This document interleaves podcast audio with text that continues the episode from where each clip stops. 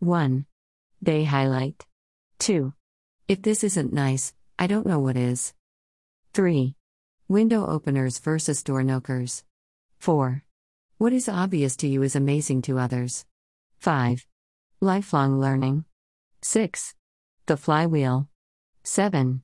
Mastering boring fundamentals. 8. Type 1 versus Type 2 fun. 9. Fiber fast bad wrong.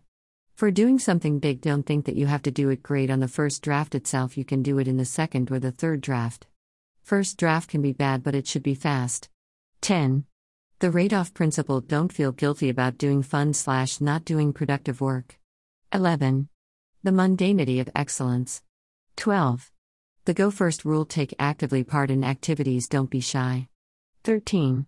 High leverage housekeeping, spend a day on doing works like sorting out emails, making room, decluttering your life. 14.